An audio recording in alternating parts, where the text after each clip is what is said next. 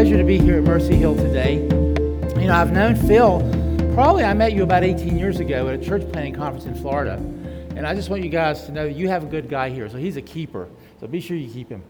Uh, as Andy said, we do have literature at the table there. We put out a magazine that comes out uh, about twice a year with very helpful articles. Uh, you can pick one up for free. There's one here that says Stories of Faith and Perseverance in Singleness and Marriage. This one is about giving parents a voice on sexuality. And this one is about transgenderism and how to understand it from a biblical basis. So be sure to pick one of those up, and you can actually sign up and get that um, twice a year if you like. Uh, the passage that we're going to look at this morning, that I'm honored to, to speak on, uh, impacts a lot of God's people, the struggles it talks about. Uh, there, we'll find a stern warning, but we'll also find that it's a passage filled with mercy and grace uh, because of the Holy Spirit. Now, there, there haven't been many sermons on this passage that I've ever heard before. It's not just the kind of passage you would choose. Maybe you've read it before and you kind of gloss over it. Maybe it's going to be new to you, but it does contain difficult words, it contains kind of stunning words. But it's a passage that I think there's never been a more important day in time uh, to know how to take to heart in our own hearts and with other people around us. Because to try to live like Paul describes here is so contrary to our nature, uh, our personal history, our experience, and our record. And he's speaking to an area that we all often may remain vulnerable to for many years in our walk with Christ. So let me read that passage now. It's 1 Thessalonians 4 1 through 8. Thessalonians 4 1 through 8. Finally, brothers, we instructed you how to live in order to please God, as in fact you are living. Now we ask you and urge you in the Lord Jesus to do this more and more. You know what instructions we gave you by the authority of the Lord Jesus. It is God's will that you be holy, that you avoid sexual morality, and that each of you learn how to control your own body in a way that is holy and honorable not in passionate lust like those who don't know God. And in this matter, no one should defraud others or take advantage because the Lord is the avenger in all these things, as we have already told you and warned you. For God did not call us to be impure, but to live a holy life.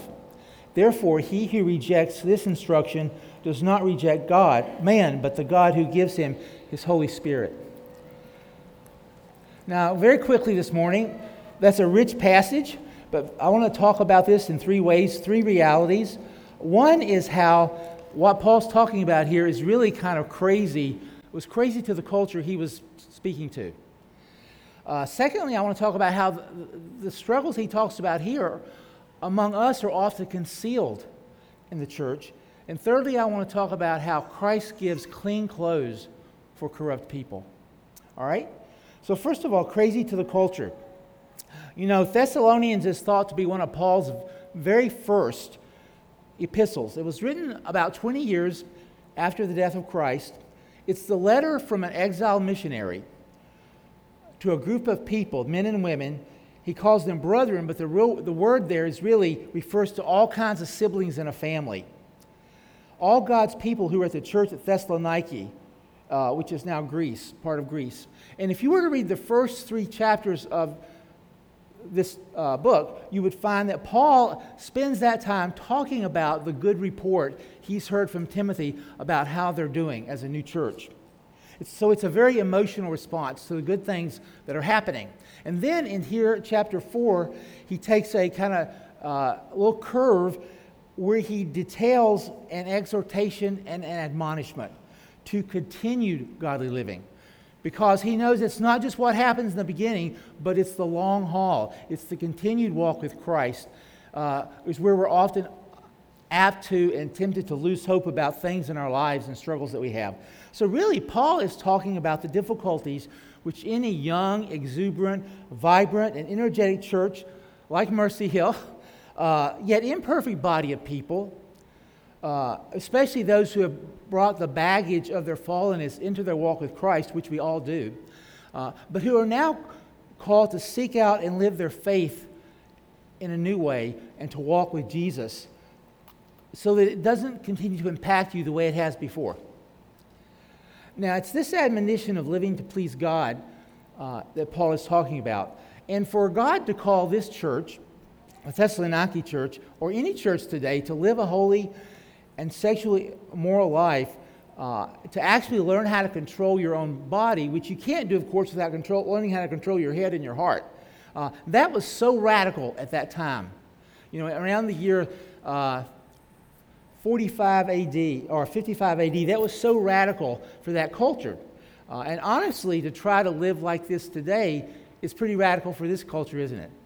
it it's kind of craziness to the culture to think about living your life like Paul calls you to here. To, to look like this, to purpose to live your life like Paul says, is crazy. In fact, I was talking to a group of men at a church about a year ago, year and a half ago, and I was reading this passage, and uh, something happened that had never happened before. And I've been speaking for 38 years, and something happened. I always think nothing's going to happen that I haven't have, had happen before. But as soon as I read this passage, this young man, about 40, jumps up in the room and says, That's crazy. God doesn't expect anybody to live like that anymore. and so I kind of like gathered my composure and I thought, well, maybe he's just speaking for three fourths of the men sitting here. and uh, I, say, I was able to say to him, Sir, well, he, he, it, it, does matter, and he does uh, want us to live like that. But the important thing is, he never gives us a command or something to follow that he doesn't give us somehow the power to do it. And we're going to get into that in this passage. Really, as the early Christian church, like this Thessalonican church, would have stuck out trying to do that in their lives, they would stick out to the surrounding culture like a sore thumb. Uh, so it became about inverted living for these new Christians. Now, what is that?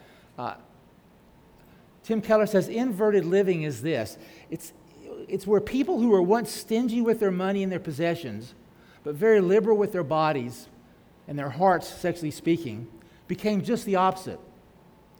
They became people that were very liberal with their money, as in Acts 2:45 it says having all things in common, they began selling their possessions and goods to give the profits to anybody who had a need. That's pretty radical, isn't it? So they became very liberal with their possessions, but get this, they became very stingy with their bodies. So it just got inverted because, of course, they realize none of it belongs to me anymore.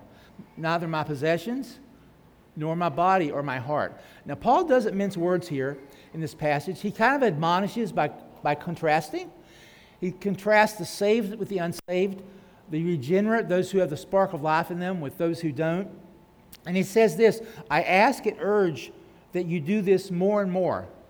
Again, what? Learn how to control your bodies in a holy and honorable way not in passionate lust, or another version says lustful passion, like those who don't know, or the Gentiles who don't know God, but in a holy and honorable way.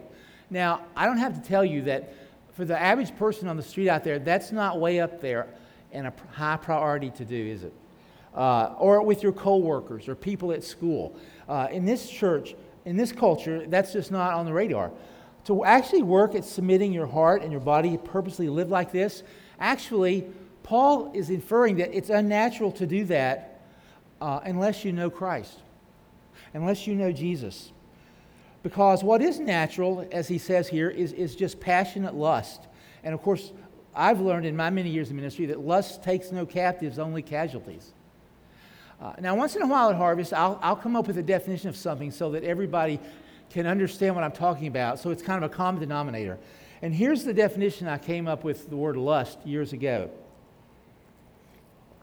Lust is that heart hunger in me that takes those made in the image of God, whether it's another man or another woman, from a magazine page, a DVD, online, in cyberspace, out there or up here, and it reduces them to what I can get out of them to feed my hungry heart. Let me say that again. Lust is that heart hunger in me that takes those made in the image of God whether it's a man or a woman, on a magazine page, in a DVD, in line, in cyberspace, out there or up here, and reduces them to what I can get out of them to fill my hungry heart right now. Now, when I've shared that with men and women coming into our ministry, they kind of shake their head. Yeah, yes, you just put your finger on it. Well, we know the nature of this is that it lust disregards, it devours, it uses.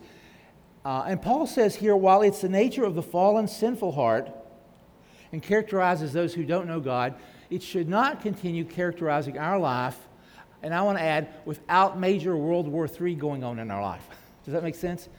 Uh, that as we come to know Christ and we walk in Him, as we continue to struggle with these things, it should cause us to start having a fight, a fight of the good faith in this. And although it's contrary to who we are as believers now, but common to who we are by nature, Paul says it's that from which we need to keep being saved from. Now, one of my favorite uh, theologians, old theologians, was a guy named William Law. And he was a pastor back in the 1700s, and you probably never heard of him, but you've probably heard of his three best disciples. His three best disciples were George, George Whitefield, Charles Wesley, and John Wesley. so you could almost say if there hadn't been for a William Law, there wouldn't have been any of those guys. But William Law said this in a sermon one time, in 1760 actually. He said, We need to know one thing the gospel, our salvation, consists wholly in being saved from ourselves from that which we are by nature and to that to which our hearts naturally go. That's the role of the gospel. That's the role of the gospel in a continuing way in our life from now to the time we reach heaven. But it shouldn't surprise us, and it probably doesn't surprise you. You know, we live in a culture uh, that promotes and seeks what? Microwave, impersonal, on demand, instant, false intimacy now. And it's a culture that just comes up with more creative ways about how to do that. Uh, I read recently there are now over 30 million pornography websites out there. Uh, and the thing I was reading that said that if you hit print, don't think about that, but if you hit print, it would take 350 buildings the size of the Library of Congress. Uh, it shouldn't surprise us that sexting is a rage among 14 to 17 year olds. We know that companies have, have poured millions of dollars into technology so that you could be at a Phillies game, but you can be watching something you shouldn't be watching inside your coat pocket while you're there. Uh, it shouldn't surprise us. I saw a piece of literature recently aimed at 10 year olds that said, Think you're gay, you won't know till you try. This is a culture that wants to con- consume us and help us cooperate with our base nature in these ways. Yet the truth, uh, the truth of Hebrews still stands. Hebrews 12 says, Pursue holiness, without which no one will see the Lord. Now, that's, a he- that's heavy. And I can't think, again, of a more difficult day to do that, um, sexually speaking. Uh, we live in a world and a culture uh, with our own fallen and broken hearts uh, where sex outside God's boundaries is just made to seem so natural and so attractive. Uh, and, and, again, gender. Uh, the pastor mentioned gender in his prayer. Uh, gender now has become the be all and end all of identity. Uh, you've heard of the acronym LGBTQ, plus, gay, straight, lesbian, bisexual, questioning, plus. The plus is now 114 other gender designates that you choose from. Uh, you know, one of the things God said to Cain when uh, he, he was saddened about his, his um, sacrifice not being accepted, God said this Be careful, sin is crouching at the door, and its desires to have you. Well, that could sum up what not only our culture, but our fallen hearts operate in usually. Sin is crouching at the door, and we have to be aware and on guard about it. Because what we've done is we've come to put sex and sexuality in a place that it was never meant to be one of my favorite, another one of my favorite authors is a guy named Paul Tripp, and he says this about that. He says, Sex is one in a whole catalog of created things that are good things that can become bad things when they become ruling things. So a, a good thing can become a bad thing when it becomes a ruling thing. If you allow your heart to be ruled by your lusts, you will not only misuse the good gift of God, but you will end up being controlled by it. He says our lives will, only, will always be shaped by whatever is our street level master. I will only stay within God's wise boundaries when He's the functional ruler of my life. You know the difference in those? The functional ruler is, is, is where I turn when the rubber meets the road. and where I incorporate what I know about Scripture up here to down here. So, Paul really is making a uh, pretty big deal out of this in this passage, and maybe that's why we tend to avoid it. But the truth is, I was telling one of my staff about uh, preaching on this topic, and, and, he made the point. He said, really, what this passage is, is making the explicit point that who we are sexually often determines, determines who we are spiritually. Uh, the Lord does care about what we do with our hearts and our bodies and our minds in this area because it reveals the allegiance of our hearts. It reveals what's going on there, both to Christ, to our families, and the community of believers that are around us. So when that's betrayed, really everybody does suffer. So, in other words, you might say the crux of this passage is that our sanctification, our growth in Christ, uh, can often be linked back to how we live our sexual lives. And if you haven't noticed, again, that's getting more and more difficult. Uh, this text gives the impression, because it contrasts those who are indwelt by the Spirit and those who aren't, again, that's actually unnatural for a person to want to live this way without a deep encounter of Jesus. And I would, I would add to that an ongoing encounter of Jesus, uh, working deep in our hearts. Because really, you know, it's only when the Holy Spirit mixes it up with us, I think, that uh, and shows us how much Christ loves us, uh, that we really have the desire or the will or the power to follow God in, the, in these hard areas. And even then, it can be a heck of a challenge. But I want you to know that God knows our hearts. He knows uh, the things we use to run to, to get relief, and He wants to redeem us from those things. But nothing shocks or surprises our God. Surprises our God.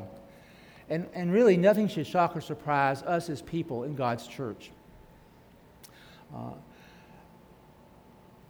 I'm spending some time talking about this today, folks, because I think the kind of enslavement Paul talks about in this passage runs directly opposite of our ability to love others well, our ability to reach out and pour our lives into other people. I once had a friend uh, named Dan Allender who said, the antidote to lust is really to start loving other people well in your life. But of course, if Satan uh, wants to keep a person paralyzed and immobile, uh, he is going to prevent him from doing that. So we need the help of the gospel and we need the help of one another uh, in all this. Uh, now, while God, while God calls us to this kind of life, the working out of that is often a diff- different matter and a difficult matter. Uh, because the struggles, and this is my second point, the struggles that we're talking about, that Paul talks about in this chapter, aren't ones that we usually are aware of in each other's lives, are they? So they're concealed in the church. Struggles that we have with uh, morality and lust are concealed in the church. Now, I think that sex and sexuality for many of God's people are often a complicated and confusion, con- confusing mixture uh, of fear, pain, guilt, shame, and hopefully some joy in the right context because of our past or because of how we have misused them. And, and, they're so powerful. They're so powerful. Again, that's, that's how we now define ourselves, right? LGBTQ plus, all those things. By the way, I just read a statistic where um, from the um, one of these think tanks called the J. Walter Thompson Innovation Group. And this statistic was five years old, but it said that 52% of teens between 16 and, well, 16 and 24 now identify as the, something in the plus category. 52% of the 5,000 that they surveyed. Now, there's a guy who wrote a book of prayers and poems several years ago about hard things in the Christian life and his name was Harold Myra, and he had one poem, and he called this poem Jet Sex Engine. And here's what he says If you've never asked God why sex and sexuality are so powerful, or why we seem to struggle with it so much, or if you've never made promises about sex or sexuality you couldn't keep, or if you've never worked at putting the brakes on lusts and you know you can't pull it off yourself, and you've tried to rationalize your desires, you, if, if you haven't done any of this, you may be living as an alien in today's world. That's true. And, compounding that, of course, is our nature to want to keep secrets. Our nature not to want to let anybody else in on the inside of what's going on with us in these ways. Uh, for fear. So, in fear and shame, we often tend to go it alone. Uh, we often live within our secret selves where no one else can see because we don't want anybody to know the real us and what could fall apart if they did. That's what Satan wants to tell us, by the way. That's how he wants to keep us in prisons. You know, I grew up in the 50s and 60s. You have two old guys here today talking to you. I grew up in the 50s and 60s, pre internet, and I had my share of a lot of sexual mess in my life, uh, scarring that took years to know how to apply God's grace to. Uh, and even then, it became a community event. In other words, it became an event where I let other people in my life begin speaking into my life in this way. I, I, I risked stepping out and letting someone know the real nature of my heart. And God brought men to disciple me, and He also brought their wives also to, to disciple me in some sense. So I want you to know, too, that any lasting change in our lives usually always takes place through community, not trying to walk a road alone.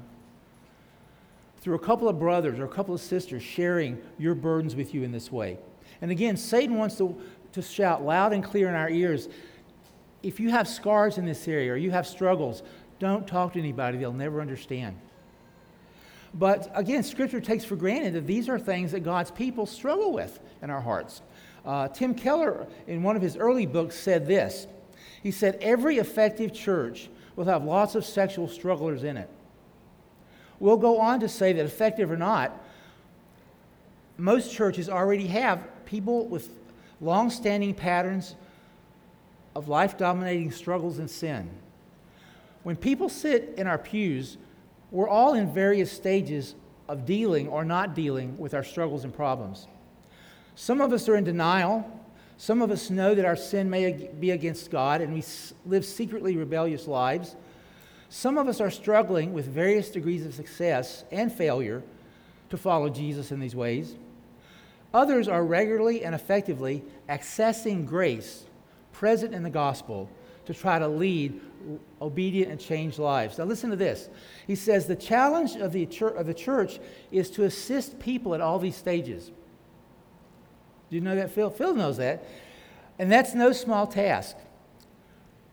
We minister to the self deceased, we lovingly confront the rebel, we offer forgiveness to the guilt crushed, we provide hope for the despairing and support for the surrendered.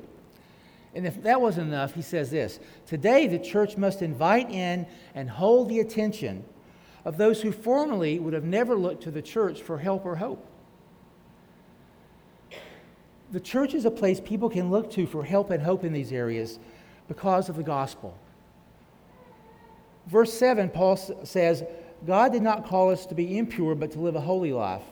I think sometimes for an increasing number of us, uh, that's becoming more of a pie in the sky wish than a reality.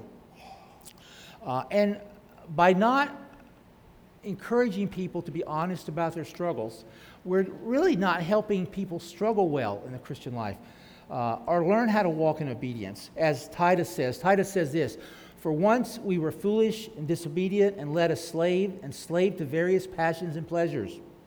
But when the goodness and loving kindness of God appeared in our Savior, He saved us not because of anything we would do, but according to His own mercy by the washing of regeneration and renewal of the Holy Spirit. For the grace of God has appeared, bringing salvation, training us to renounce ungodliness and worldly passion and live self right, controlled, upright lives right now. So, this is something we have to learn and grow in and help each other learn and grow in and open the door for those among us who struggle in these ways uh, to help us see Christ more clearly. Uh, because when you struggle in your secret sins, in, in your own heart with things like that, the gospel is always foggy. And we really need other people to walk with us to bring us out of that fog. And it's really about seeing Christ more clearly and helping, helping each other to understand that, that Christ in God offers so much more real life than we get from our idols. One of my, uh, some, some, some of you here may know a book called The Valley of Vision. It's one of my texts that's standard on my desk.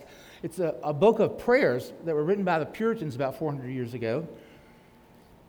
But here's one of them I love. It says, When Jesus came into my soul, he became more dear to me than my sins had formerly been. His kindly rule replaced sin's tyranny in my life. Teach me to believe that if I would ever have any desire or temptation subdued, I must not only labor to overcome it, but I must invite Christ continually to dwell in its place. Jesus must become more to me than my lust and desires have been, so that his sweetness and power may dwell there. So, part of our work in the body of Christ with each other is helping people grasp that more. Helping our own heart grasp it, and helping other people grasp it as well. But in order to do that, you know, we have to be kind of unshockable realists today about what's going on. We have to help each other see our sins and temptations and help each other run to the throne of grace. Like, uh, someone talked about that this morning earlier. Running to the throne of grace, running to the cross, running to Christ. Uh, in the terms of Hebrews 4, where it says to approach the throne of grace, grace daily in your time of need. I love that phrase, in your time of need. It doesn't say approach the throne of grace when you have it figured out, or approach the throne of grace when you've repented 20 times, or re- approach the throne of grace when you've done uh, 10 Hail Marys kind of thing, uh, you've done it yourself. It says, run to the throne of grace when you are undone. When's the last time you've done that? To the run to the throne of grace when you're undone with yourself. To bring all your fears and all your anxieties and all the ugliness of your own heart. That's the kind of God that we have that's put his son at his footsteps, footstool to, to listen to us at the, at the throne waiting for us to do that. I was talking to this idea one time uh, several years ago to a guy who was in our ministry who continually took three steps forward, one step back, three steps forward with his struggle with sin and lust. And, and uh, he said, Now that's a novel idea, running to the throne when I need it the most, in my most X rated moments. He said, All I know to do, I know about slinking to the throne. Slinking back to the throne. You know, a lot of us live in that slink back mentality. And we need fresh grace and fresh hope to say, God says no. As in Luke 15, when the Father uh, is running to the Son and he opens his arms, that's the God we have at the throne in Christ. Come and let me hug you and kiss your neck again, even though this has happened. That's the kind of God we have. So we need to be helping one another do that. To learn to see his pain in our pain, to see the clean for the imperfect, on a daily basis and not to have the slink back mentality. That is the role of the church, to help us steward God's good gift of sex and sexuality inside his perimeters. Because he says that's where we'll best flourish, and that's where there's the least potential for hurt and heartache. But we need one another to do that. Why is it that we have so much trouble with that anyway to start with? Well, Paul Tripp again says something about that. He says, uh, sex and sexuality can also always be a way that we express our identity. It will tell us whether we're at the center of our universe or whether I'm a created being and dependent on God. He says, the way I handle or misuse it will often reveal what's ruling my heart. Therefore, examining myself in the light of God's standards, it confronts me with my inability and shows me I always need grace. So, running to the cross shows us of our inability and our weakness, and that we always need grace. In fact, he, he uh, in this uh, article he wrote, he said this He said, God's call to holiness is as impossible for me to achieve in myself as it would be to save myself. That's powerful. In myself, to save myself. So, Paul's talking about something in this passage that, number one, was crazy to the culture, and it's still crazy to our culture. He's talking about something that uh, is often concealed in the church because of our fears and our anxieties about what someone will think. And today I want to encourage you if you're struggling with a secret sin or secret temptation that you don't have power over, think about one person in your life today in the church that you trust and make a commitment to yourself to promise that you're going to talk to them about this. You'll not be sorry. Thirdly, this would all be impossible except for the fact that God gives clean clothes to us, people who are corrupt by nature. You know, the gospel really is for sinners, for the dis- dishonest, the shady, the damaged, the distorted, the would be frauds. That's the essence of what that word means. And, and some of us know that we feel that way from time to time. Uh, this passage says that that's who we are by nature, but it would be a shame if we were left there, if God hadn't acted.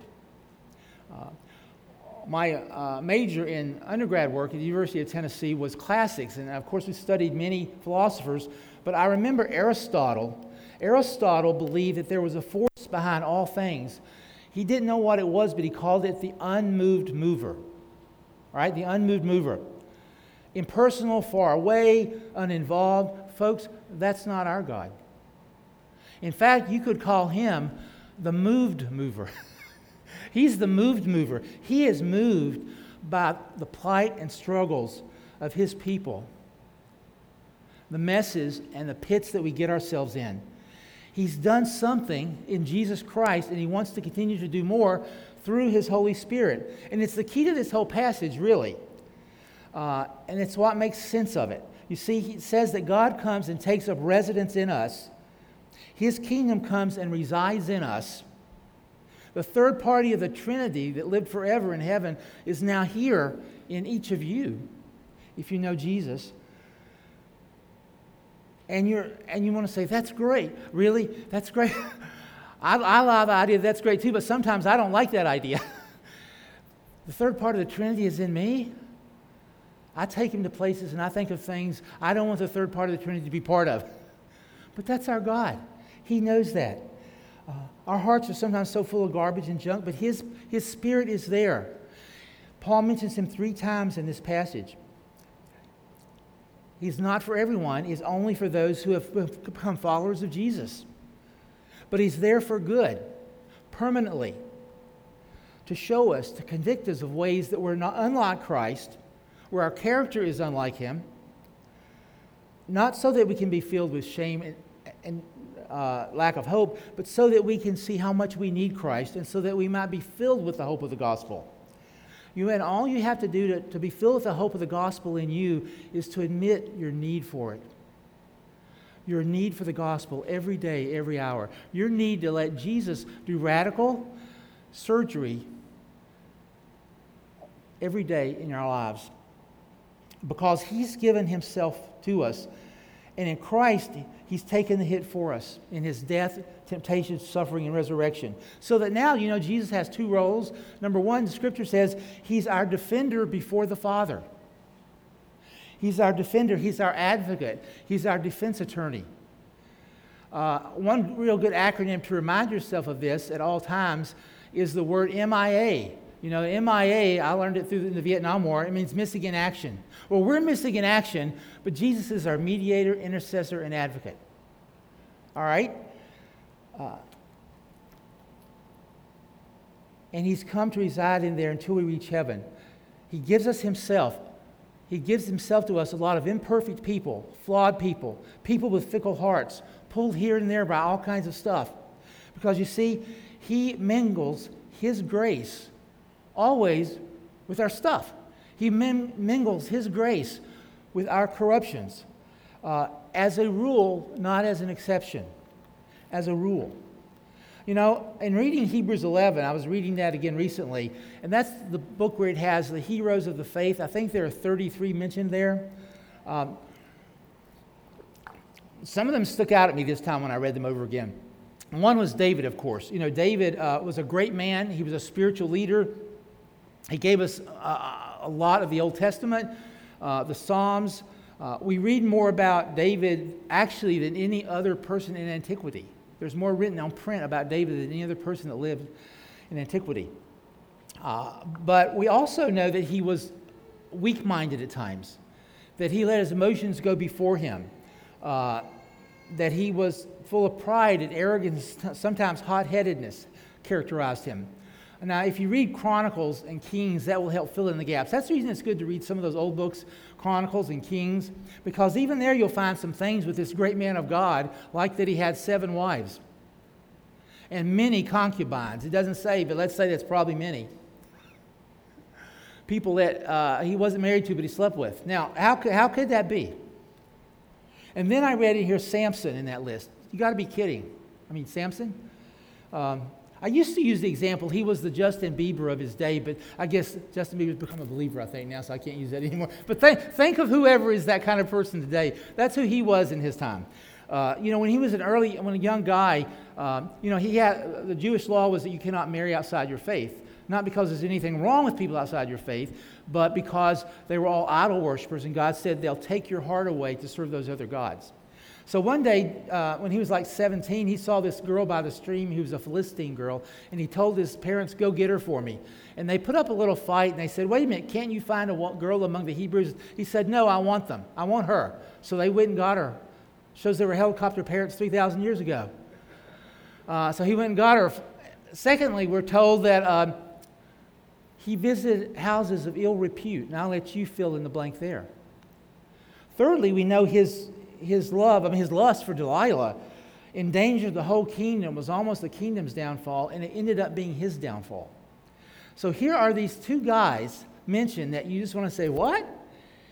But, but you know, the more I think about it, it's kind of the picture of the normal person following God and Christ, wrestling with real things, seeking to be holy, but with still lots of corruption in his life that needs to be still redeemed. Um, another Puritan that I love to quote from times is a guy named Thomas Watson. He wrote this book called The Godly Man's Picture. That's a wonderful man, book for men to study, by the way. Uh, he has a chapter in this book called Comfort to the Godly, but I, I thought it should be called Comfort to the Scoundrels. But he called it Comfort to the Godly. This is what he says Do you ever, with weeping eye, look to Christ? And are you willing to bring your lusts and your idols to Him at that moment? He says, in this life, our belief, our faith is always mixed with our corruptions. In the best of saints, there are always interweavings of sin and grace. There's a dark side with the light side, much earthliness with much heavenliness. Even in the regenerate, that's God's people, there's often sometimes more corruptions than grace. There's often so much bad passion that sometimes it can be hard to see any good passion. Now, get this a Christian in this life is like a glass of beer that has more foam in it than beer. my, my, my, son's one of these beer connoisseurs. You know, uh, when we'd go out when he was in college, I'd have to say, "Can't you pick a beer that doesn't cost eight dollars?" You know. you know. Anyway, so uh, but he says, but here's what he says. He says, a little grace mixed with much corruption will always bring joy. A little grace, when God puts his tenderness there, he will always cherish the work of the Spirit. So, no matter what you're struggling with today, in your own self, in your own heart, please know that, that he will always put the tenderness of his Spirit at work in your heart and is committed to doing that. And then at the end, he says, as, as a fire may be hidden among many smoldering embers, grace may also be hidden among many disorders of the soul. So, what he's saying there is that God's grace for you in the Holy Spirit can't be quenched. It is there for you no matter what you're struggling with or no matter how much you've given up. So, Paul is saying in this passage, to sum up, uh, continue to struggle like this uh, and give it just your heart and let it go uh, is going to bring hurt into your life and it's going to set up a competition with, with, with God. Now, we have to see that Jesus, in his righteousness, covers us and covers our sin. Because let me just say this only a real Jesus who sits at the right hand of God, interceding for you, can say, I love you when you hate yourself. Only a real Jesus sitting at the right hand of God, interceding in you, can make sense of your history, pain, and struggle when it all surfaces again. Only a real Jesus sitting at the right hand of God can free you from your sense of condemnation and guilt. Only a real Jesus sitting at the right hand of God can affirm you and give you peace of heart from your self content. contempt. And only a Jesus sitting at the right hand of God can make you believe in your heart of hearts that even though Christ condemns me, uh, uh, my sin condemns me, Christ commends me. Even though my sin may condemn me, Christ commends me. He approves of me because of Jesus. And it's all because it's in the broken that he does his most powerful work. You believe that, don't you? No, you don't, because I don't believe it most of the time. But it is in the broken and flawed that he does. And I'll end with this example. There's a statue that's uh, sculpted by Michelangelo. It was, uh, it's in the city of Florence. Maybe you've seen it. I've seen it. It's the statue of David. Now, Michelangelo was often commissioned to go build these beautiful works of art. And remember, your next work would only be as good as the last thing you did well, so people could say, hey, I want that too. So if you were going to uh, be commissioned to do a work of art, a statue, what would you do? First of all, you would go try to find the best tools, right? You would want all the tools that you need for the statue. I have three children who are all artists at heart. Some of them are art majors, some of them are fine arts majors. But they used to always have to go to this store downtown Philadelphia called Utrecht, which is the best art supply company around. I used to say again, Abigail, why does every tool in here have to cost $200? but they went to get the best tools they could get uh, to start their, their artwork. And then, then what would you do? You would go look for the raw material. You would look for the piece of granite or the piece of marble because you would want the best thing, the best unblemished thing, right? That's not what happened with Michelangelo. One day, after he was commissioned to do this work of art, he was walking by a trash pile, trash heap, and he saw a piece of rock that another artist had started working on that was full of cracks and chisels and had discarded on this trash heap for 25 years. It had been sitting there. But he looked at that piece of broken, blemished, tarnished piece of rock, and in his master craftsman eyes, he saw his statue of David. You know, isn't that the way it is in your life and mine? God takes the worst parts of our hearts, our past records, our present struggles, things that would shame us the most, things that we would run, want to run and hide from if we thought anybody knew them. And He wants to turn them into works of beauty and turn us into that as well. That's what Paul's talking about in this passage. And by the way, he does that in his master laboratory right here, Mercy Hill, in the church body. Amen. Amen. Thank you for listening to the Mercy Hill Sermon Podcast. If you'd like to learn more about us, please visit our website at www.mercyhillnj.org. We meet every Sunday at 10 a.m. at the church house located at 300 University Boulevard in Glassboro, off of Harvard Avenue, adjacent to the J. Harvey Rodgers School and near Rowan University. We'd love for you to join us.